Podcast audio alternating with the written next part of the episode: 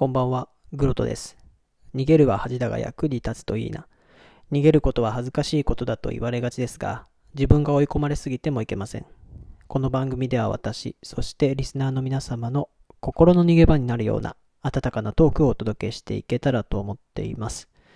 えー今日はですね、えーマイクについて話したいと思います。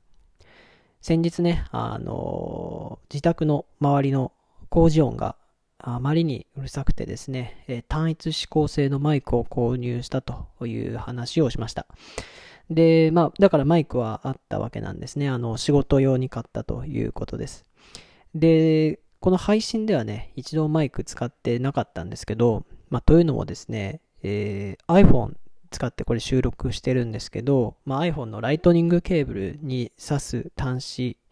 をですね、えー持っていなくてですね、まあ、厳密に言うと持っていたんですけど、あのマイクとつなぐやつ、これあまりよく仕組みが分かってなくて、まあ、ライトニングケーブルをこう挿すところって、まあ、音声ですね、そのマイクで拾う方と音を出す方、まあ、両方が一つの口に、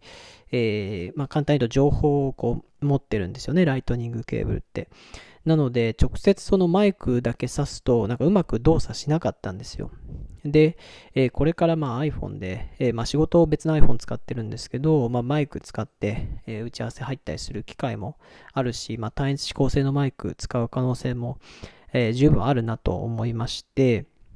で、いろいろ調べたんですよ。まあそしたらね、ライトニングケーブルを、まず、あの普通のあの、ライトニングケーブルって平べったいじゃないですか。で、普通こうマイクとか挿すやつってこう、えー丸い端子だと思うんですけど、そのまず丸いのにこう変換するケーブルですね。まあ、これ、あの、もともと、えー、なんだったかな。なんかでもらったやつですね。あの、たまたまなんかに付属してたやつがあったので、まあ、そこはそれを使って、で、そこからですね、まあ、あの、イヤホン、まあ、音を聞く方に分かれるのと、まあ、あとマイクにつなぐの、こう2本にね、分かれるやつをですね、まあ、ほんと数百円のやつですけど、買ってですね、まあ、そしたらこのマイクで、まあ、収録、収録できるようになったということです。で、最初ですね、違うやつ買ったんですよ。USB の端子をライトニングケーブルにこう変換するやつ買ったんですけど、これがですね、なんかうまく動作しなくて、で、返品したりしてですね、で、この、今、ついさっき言ったやり方でですね、この2本に、えイヤホンとマイクを分けるやつを買って、えー今、動作してるということです。なので、あの、ちょっとオープニングね、いつも音楽、効果音鳴らしてるんですけど、まあ、それがね、このマイク経由だとうまく動作しなくって、えー最初のね、えー音が入ってないという状態です。